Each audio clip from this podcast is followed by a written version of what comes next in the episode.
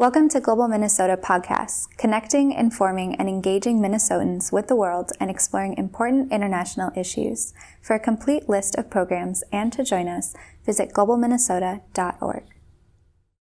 We've been looking at the question of inequity and reaching health equity equality at the global level, but we know it takes work serious plans, preparation, and then implementation. And there are many things to be overcome, but also we have a lot of momentum and excellent examples.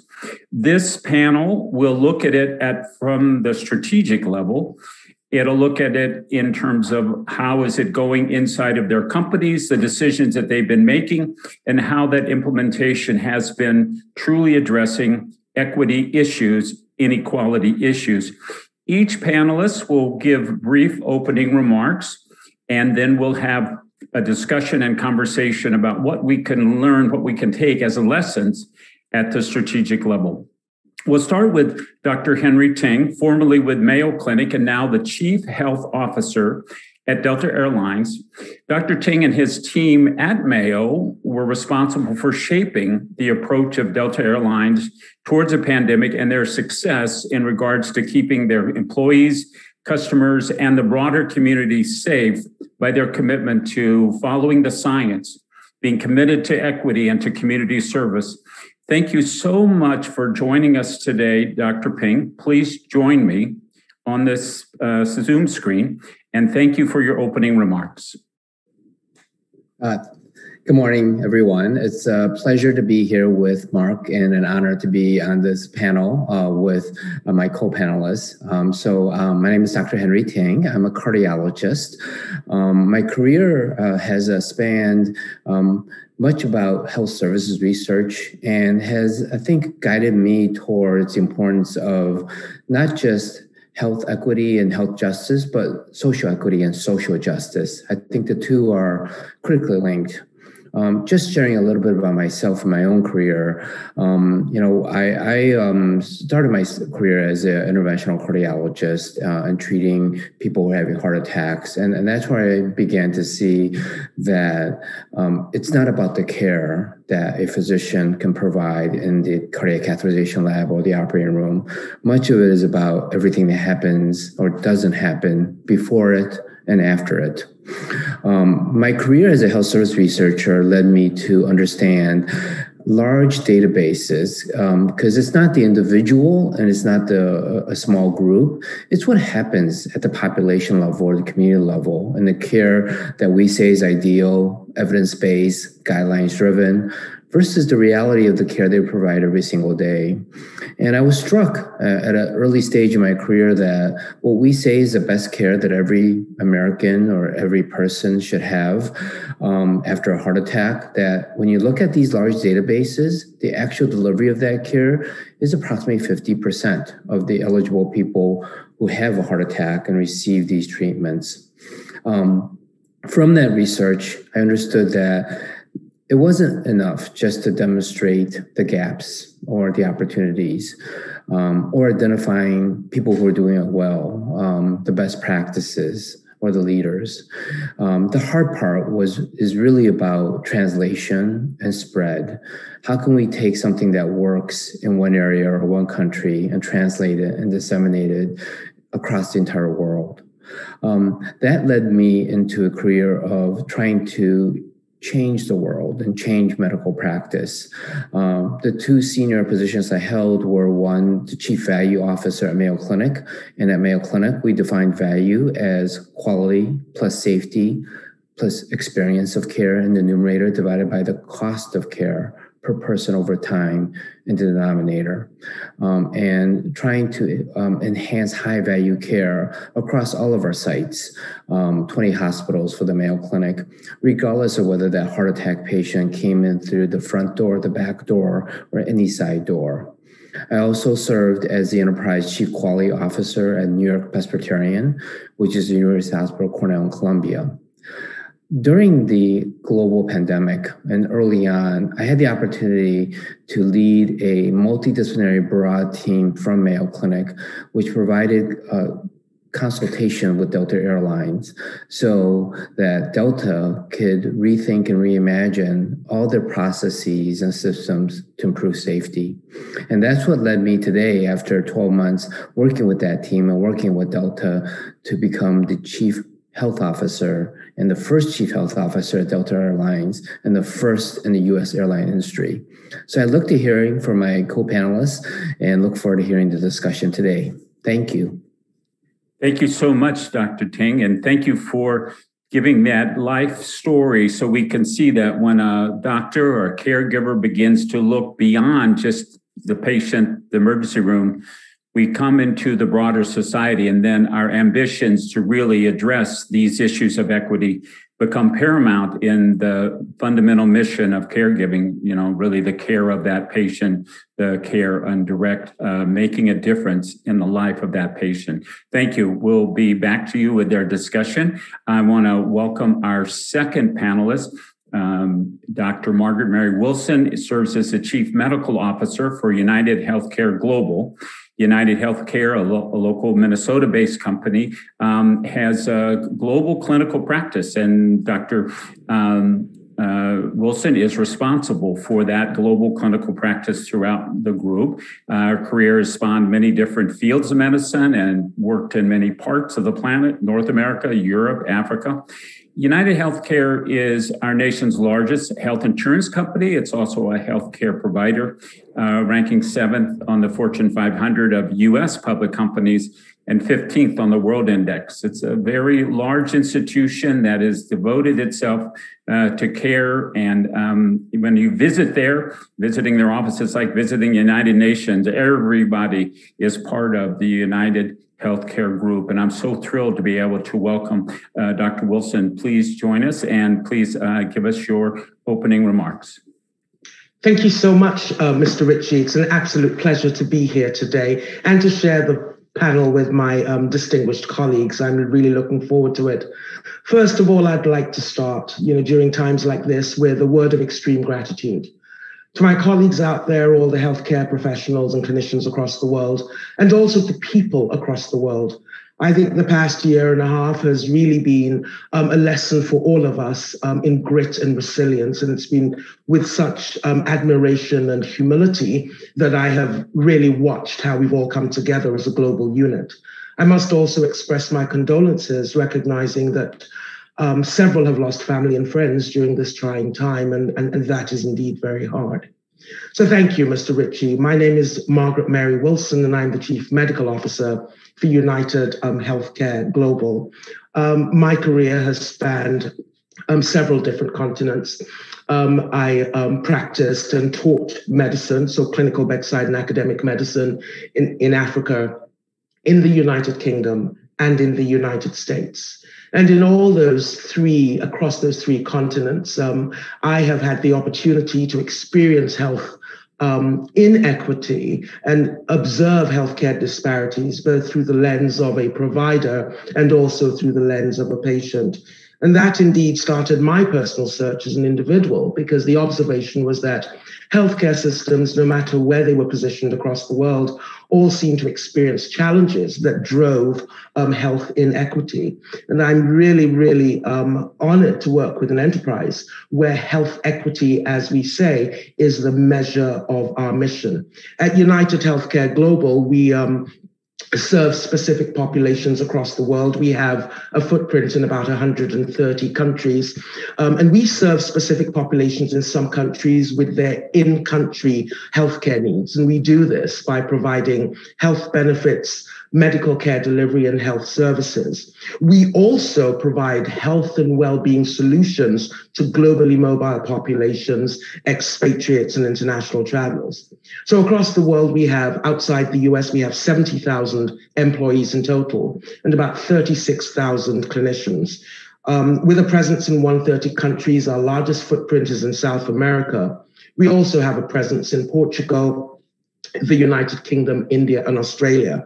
Um, and we serve a total of about 6 million beneficiaries outside the United States. So this brings together a collection of countries, it brings together different cultures, different languages, different healthcare systems, different clinical models, different consumer and provider populations, and has really been a great training ground and a great learning ground for us um, around the challenges of, of, of health um, inequities and health disparities. Um, so I'm really excited. Health equity, as I said, is the measure of our mission. I'm really excited to be part of this conversation today as we collectively think through how we advance um, health equity across the world. Thank you, Mr. Ritchie. Thank you so much, Dr. Wilson.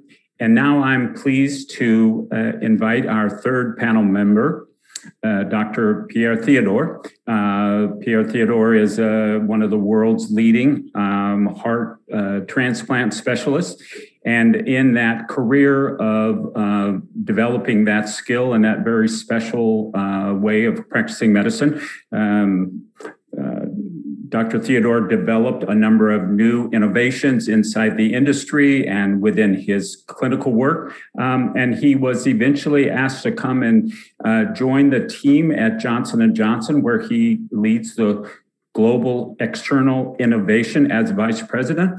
Um, and Dr. Theodore has also been a person who's been developing a much broader global vision about what we can do how we might use the current attention that is uh, on healthcare and the global nature of threats uh, to really look at some of the other equity issues like the lack of affordable and available surgeries wherever you are on the planet. And so I've been a real fan of uh, Dr. Theodore's work in bringing public attention and then political attention and global attention to addressing some of these bigger issues that face us in the question of of, of equality and, and, and equity in our system. Uh, Dr. Theodore, please join us and please um, uh, greet us with your opening message. Thank you so very much, Mark. Your remarks are too kind.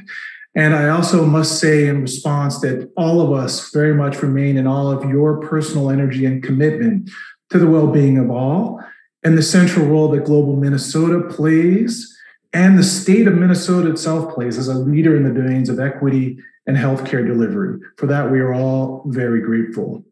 And I would also like to add my voice to express a sense of condolence for where we stand now globally in facing a pandemic and recognizing how much work there is still, still to be done in addressing health inequities.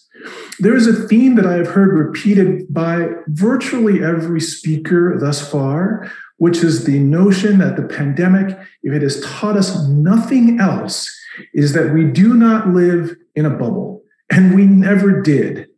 And the health inequities that we have observed, they create a tremendous drag on productivity, and the costs are simply enormous, as anyone in the healthcare sector can attest. As you mentioned, by background, I am a surgeon first and foremost, but now having joined what I consider the largest diversified healthcare company in the world with a footprint worldwide and goods and services that face 1.2 or so billion customers per day, I now have and have been given an opportunity and a responsibility to address some of the systemic inequalities that exist in healthcare. Patients that present late with advanced disease or die early, leaving families, takes away from their productivity for a productive life and deprives the families both economically and emotionally, leading to several of the inequities that we face. We've never been isolated, as I mentioned, in terms of our healthcare concerns. And the pandemic has really brought into relief how much we are connected whether it's on a national level, where there is no such thing, of course, of national or regional isolation, but also in terms of sector, where we recognize that public and private sector each play a significant role in addressing health inequities. In 2020 and going into 2021, in the US alone, we saw a all cause mortality increase of over 20%, with a lion's share of that burden falling on, pa- on patients of color. And that creates a responsibility from our perspective to understand some of the fundamental driver, drivers of inequity, both domestically in the US and worldwide. As the largest diversified healthcare company with marquee brands in the spaces of consumer health, medical devices, and pharmaceuticals, while there is great capacity here, this also brings great responsibility. We consider our first responsibility to be to the patients at Johnson & Johnson, and but beyond that, it's to the employees that also work there and also to the communities in which we bring our products and services. What we have seen over the course of the last year and into 2021 that has struck us so much on both the healthcare front and in terms of social justice was a call to action.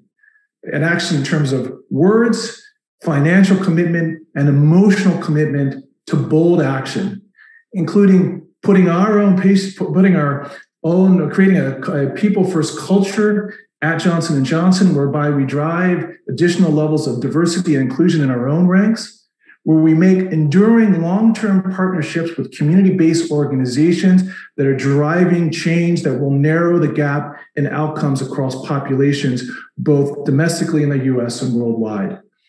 We are extraordinarily proud just recently to have entered into a commitment with the African Vaccine Acquisition Trust to make available hundreds of millions of doses of COVID 19 vaccine to the world's most vulnerable populations as we continue to address the most pressing healthcare needs in the United States.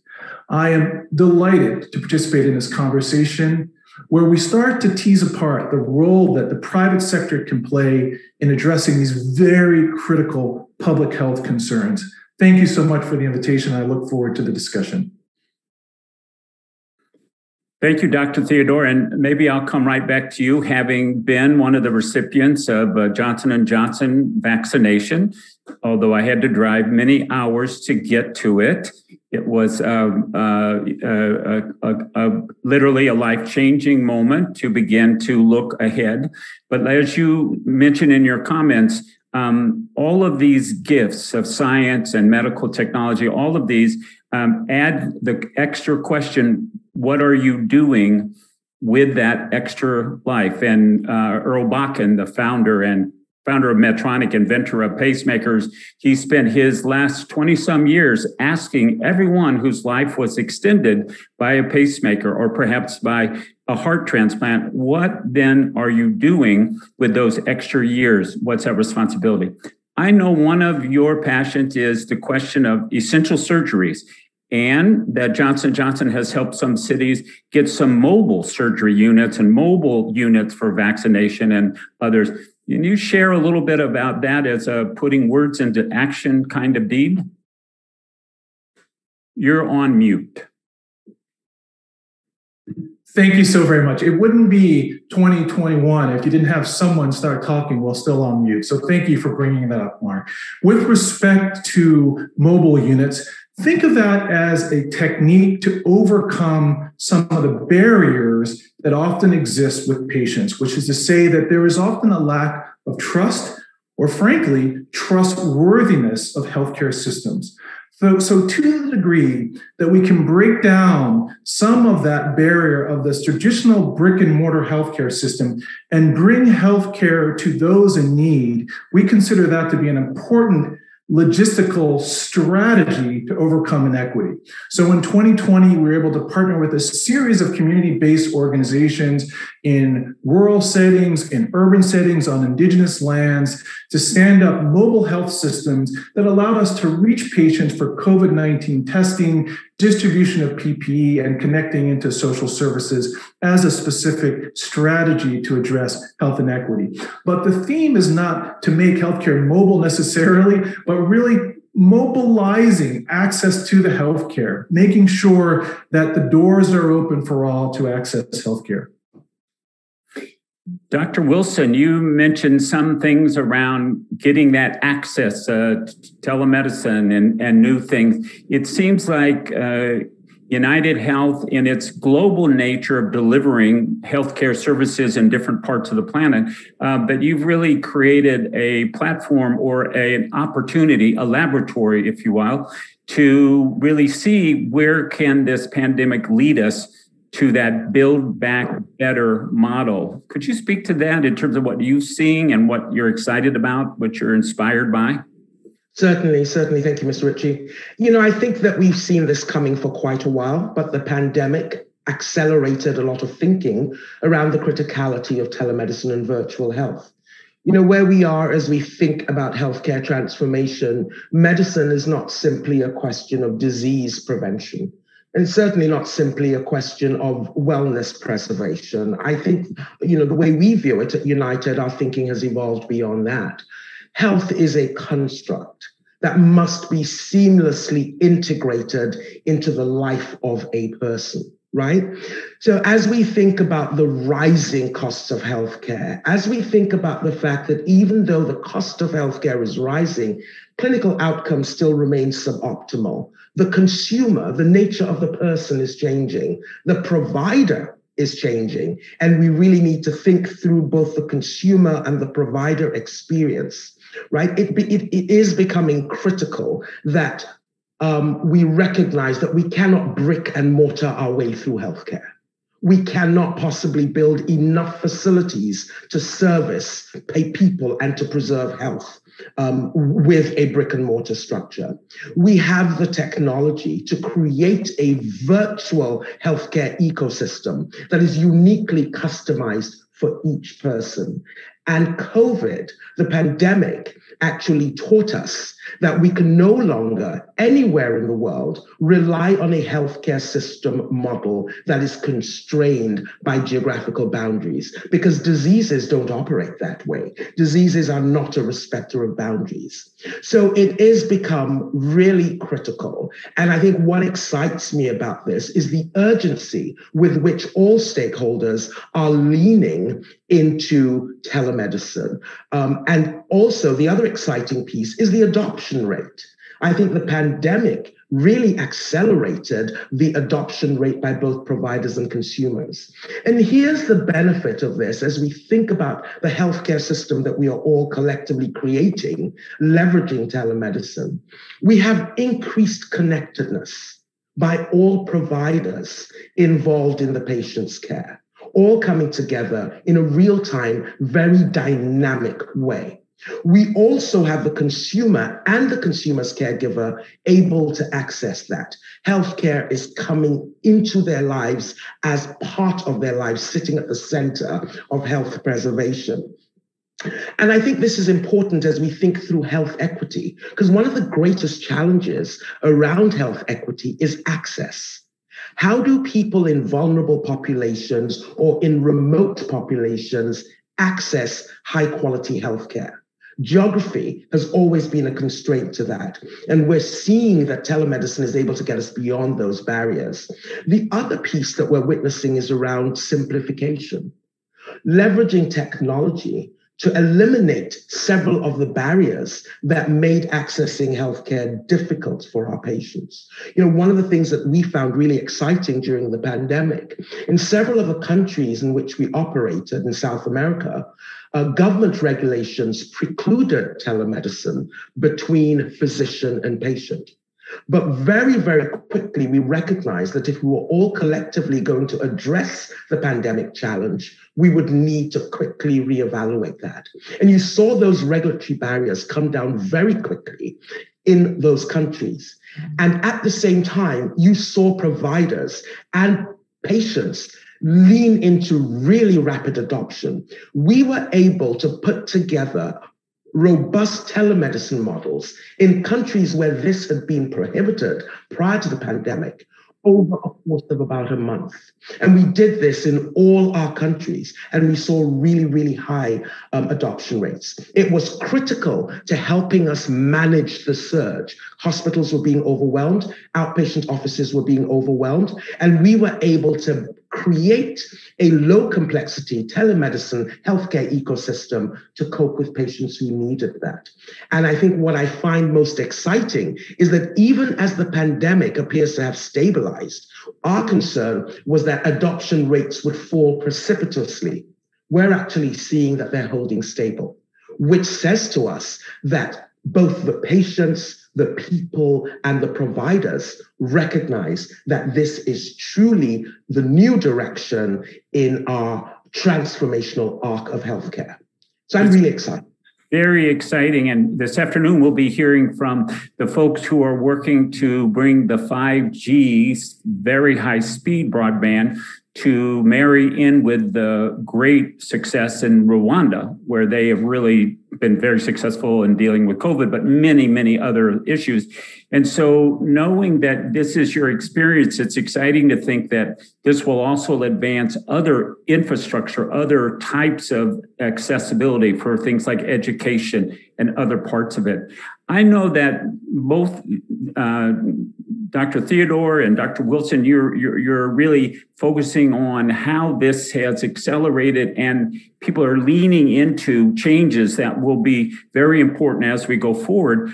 I know that in the case of Delta Airlines, and I am a little bit uh, conflicted here because I'm both uh, a native of Georgia, but I live now in Minneapolis, and Northwest Airline and Delta are, of course, a merged air, airline. But we are very proud that our fellow Americans and others speak in this way. They say, you know, there's only one airline that feels safe to fly on. I had to fly. And so I was so grateful that Delta was there with the kind of care the explicit care and the exchange of information that made people feel like this was truly different. Dr. Ting, you and your team at Mayo and then the team at Delta have created what looks like a very successful business model alongside of or integral to this health protection model. Can you give us some, some insights into that? Am I am I reading the situation right, or am I just being a kind of a uh, Georgia and Minnesota uh, spokesperson and not really seeing the full situation? Uh, th- thank you for your kind words, uh, Mr. Ritchie. Um, at uh, Delta Airlines, um, safety has always been our number one priority. Um, and we did that extremely well in terms of the safety at the airport, the safety during your flights. What we experienced during the COVID global pandemic was an external threat and a situation that many of us have never faced before, uh, unless uh, any of us were around for the 1918, 1919 influenza pandemic. Um, and as pointed out by my co-panelists, um, what you what we experienced was this humility and collaborativeness, and and at Delta Airlines we call it teamwork on the fly, where experts uh, from Mayo Clinic Emory, Delta Airlines, CVS, Lysol, State Departments of Health, CDC came together and really tried to one protect our people and our customers when they had to fly for, uh, during the pandemic for essential travel. And you know it, the pandemic really emphasized that it was uh, the safety of our people and our customers that we had to preserve. And that really became the focus um, so some tangible, real examples beyond what you experienced, Mr. Ritchie, on the flight, were behind the scenes, all of our policies and procedures were carefully reviewed and redesigned so that the safety of people and customers were prioritized. Uh, we developed testing for all of our people um, because we knew that over 50% of cases were asymptomatic and identifying early and isolating our people and our employees with early testing before they can expose others was a core component. Uh, and we worked with Mayo Clinic and Quest and other groups to really implement this testing for all of our employees on a weekly or twice weekly basis completely predicated based on the case rates in each area of the world where we operated. Further, um, I think we have the first of its kind public private partnership with the Georgia Emergency Management and Homeland Security Agency, also known as GEMA, to deploy vaccinations in the state of Georgia. Delta Airlines has 80,000 global employees uh, across the world, but our world headquarters are in Georgia, Atlanta, Georgia. And we partnered with the uh, and Department of Health and the governor of the state of Georgia and deployed um, a mass vaccination site at the Delta Airline headquarters. through our parking lot with drive-through vaccination using our expertise in logistics and operations and access to vaccines uh, from the state and and we deployed this vaccination and brought it to our people um, in Georgia. So all the vulnerable people uh, across the state of Georgia. Um, the vaccines were available in Concourse C for all airport employees. The vaccines were available at our Delta Air Flight Museum and also in our parking lot. And over the last um, month, we vaccinated over 60,000 people, and our vaccination rate is on pace at 5,000 doses per day. It's the largest vaccination site in the state of Georgia, particularly targeting the most vulnerable um, to COVID. Um, the second thing I would say is uh, at Delta Airlines, our, our, our, mission is we say that no one better connects the world. Um, Pre-pandemic, we, we carried 200 million passengers across 50 countries. Um, and 300 destinations. And by doing that and connecting the world, we believe that we have a responsibility, as been mentioned, to change the world together for the better. And the decisions we'll make are guided by our core values. And those core values include social justice, social responsibility, diversity, equity, and inclusion. I do want to add my voice to what my co-panelists have mentioned in terms of the gratitude and what we've learned. And I would add that perhaps the most notable consequence of COVID-19 has been the unequal toll on the poor, the vulnerable, and the minorities. Whether you want to measure that in terms of case rates, mortality rates, access to personal protective equipment, diagnostic testing or vaccines, this is what we've witnessed, and this is the opportunity and challenge in front of all of us. I would pledge that our next normal will not be defined by our old normal or by fate. It will be defined by the choices that we can make today. And at Delta Airlines, those choices will be guided by our core values of social responsibility, social justice, and equity. Thank you, Dr. Ting. And of course, um, as somebody who, you know, has been off flying for quite a while, but I know that there are uh, those special moments, and I have uh, uh, uh potentially a, a hundredth anniversary family reunion in Georgia that's been postponed a few times, and so that may be in my near future.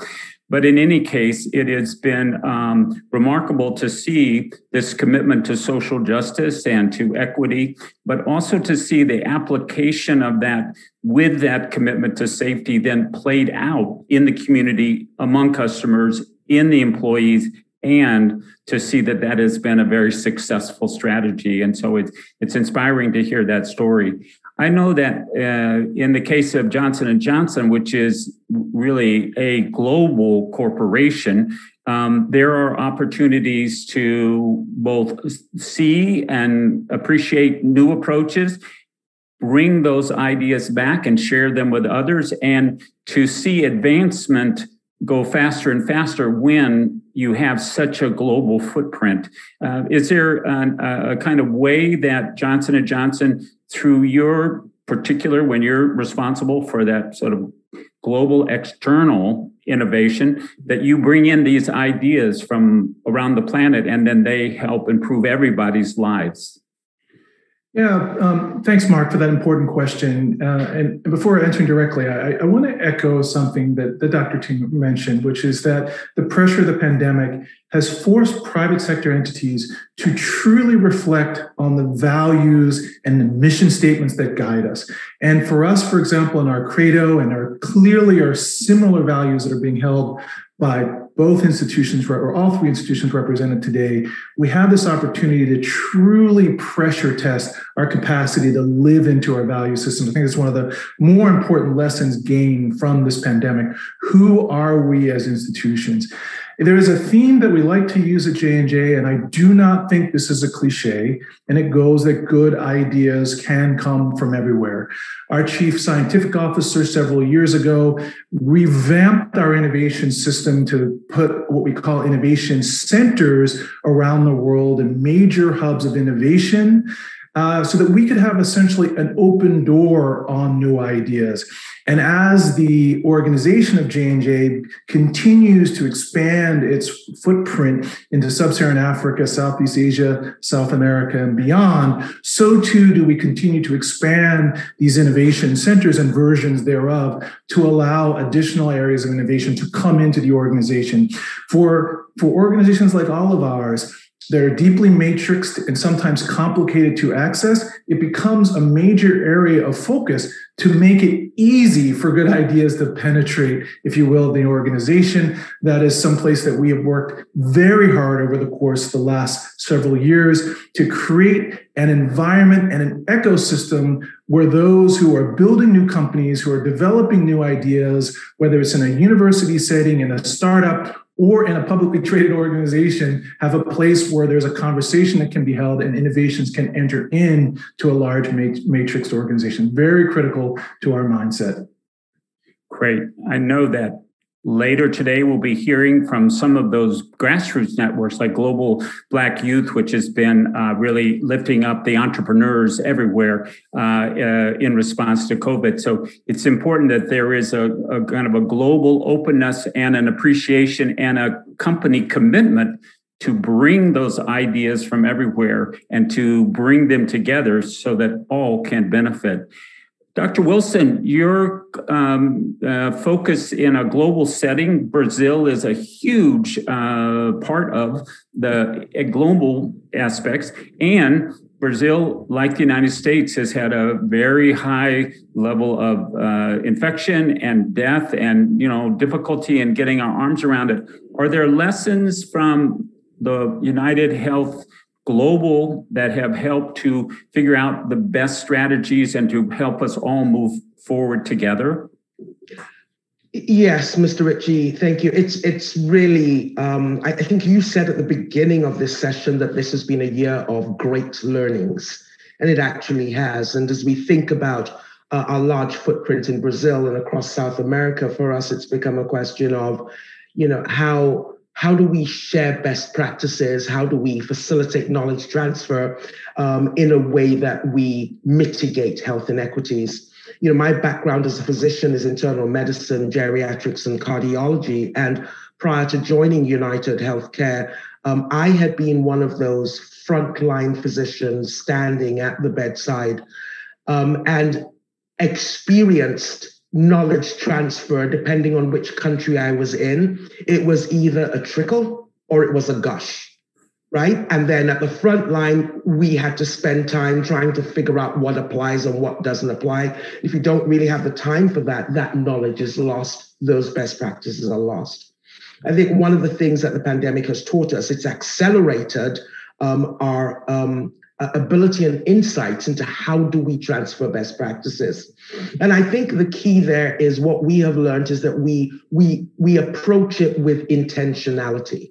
Because it's really about recognizing that as broadly diversified as we are we de- in, within united health group uh, we have really, really a large body of thought leadership. We have extensive capabilities. And so the learnings here is how we pull that through and harness all that and localize it in the different countries recognizing also that the learning goes both ways, right? So it's really about engaging the local clinicians. It's really about ensuring that they receive this knowledge and are able to rapidly, practically apply that and in the form of practical innovation. And Brazil, you mentioned, is a really, really great example of that. Because I think one of our biggest learnings from Brazil, what they are very skilled at, the healthcare community and the clinical models that are developed there, they're really skilled at very practical, urgent, and rapid innovation. You know and we see this across south america. A couple of examples of you know the work that we've done in, in this regard you know, and a lot of it was related to the pandemic. Um, when the pandemic struck, the question was how do we rapidly bring together knowledge? In a way that it can be immediately utilized by the front line, recognizing that no one organization is the owner of knowledge. So we actually put in place um, COVID clinical roundtables where we pulled in experts from across the world who were standing at the front lines. So we pulled in the Chinese group who had helped to manage the epicenter in China. We also reached out to the Italian group in Moderna. We reached out to the South Korean group who were doing a lot of work around vaccine development. And we also reached out to the New York group in uh, Columbia Presbyterian who were managing the surge brought all this thinking together and collectively we were able to leverage that and um, immediately apply it locally. We also had the same challenge working with external stakeholders we were able to partner around modifying ventilators. So we worked with the Boston Scientific Group, University of Minnesota, and were able to, you know, work together to develop these basic ventilators that could be used in countries that were resource constrained. So we're, and I think the other thing we're learning is the power of thought leadership. Really reaching out to the local leaders, those physicians at the front line to teach us and providing a forum whereby we showcase their thought leadership. At United, we have um, recently, well, over the past year, developed a global clinical journal and the purpose of that is actually to showcase thought leadership and practical innovation from um, our colleagues across the world within United Health Group. Um, and this has actually really helped um, rapid uh, knowledge transfer. So I think that when we bring all this together, the question is what are we seeing in terms of the impact? And I think the impact that we're beginning to see is that we are actually able to build clinical care models that truly serve the local communities. We're able to pull all this together and support the local communities in developing meaningful clinical solutions that truly change lives. We help drive practical innovation at the local level. And I think most importantly, we stimulate cross learning from parallel communities that had previously existed in silos.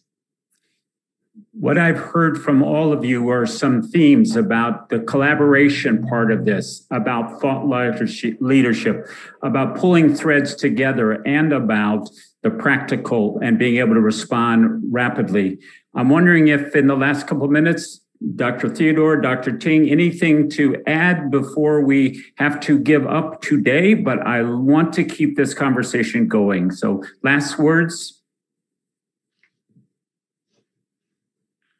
Well, I'll just say uh, very briefly that uh, indeed collaboration is critical, but as has been mentioned, to not miss the opportunity to take in the lessons and to make sure that our organizations and our healthcare systems do not in some way clamor to what we had before. We have this opportunity presently in front of us to evolve into new, more vibrant, more inclusive healthcare systems. And it's my hope that each one of us listening today thinks not how do we get back to where we are were before, but how we can continue to advance the care that we're trying to deliver to all. So thanks for the time today, Mark. Thank you. Dr. Ting? You're still on mute. My fault. I'd like to, and maybe with a word of optimism, um, you know, uh, we've all been through now 13 months of an experience that none of us wants to repeat. Um, and there's some great learnings. Um, and speaking to everyone that's watching and each of you, I, I know we've all experienced the losses whether that is a loss of someone who had a consequence or a complication from COVID, or whether that loss was not being able to celebrate a birthday or holiday with a family member or relative. We have the tool within our reach to end this pandemic uh, through the collaboration of scientists and the private sector right now. I would encourage everyone to do what you can to take a friend, to take a neighbor to get this vaccine. Because as a world, as a country, and at Delta Airlines, all of us are ready to reclaim our joy and to reclaim our lives again. And we have that possibility. So thank you very much for this opportunity. I look forward to staying engaged with all of you. Thank you so much, Dr. Tiemann. I just love that notion of reclaiming our joy through this opportunity that's come to us as a gift from the science and from all who've made this now a possible brighter future if and that's you're correct in putting this on all of us. We do everything we can to get everybody to claim their possible joy. Thank you so much to all our panelists. Look forward to our next conversation. And to our viewers, uh, stay tuned. Dr. Michael Osterholm, some of you are devotees of his uh, uh, weekly podcasts and information, but we're going to have a uh, fireside chat about where we're going now and look a little bit at some of those controversies and debates underway. So we'll be back to you in just two minutes. Thank you so much again to our panelists, and thanks to all who are watching and being part of World Health Day 2021.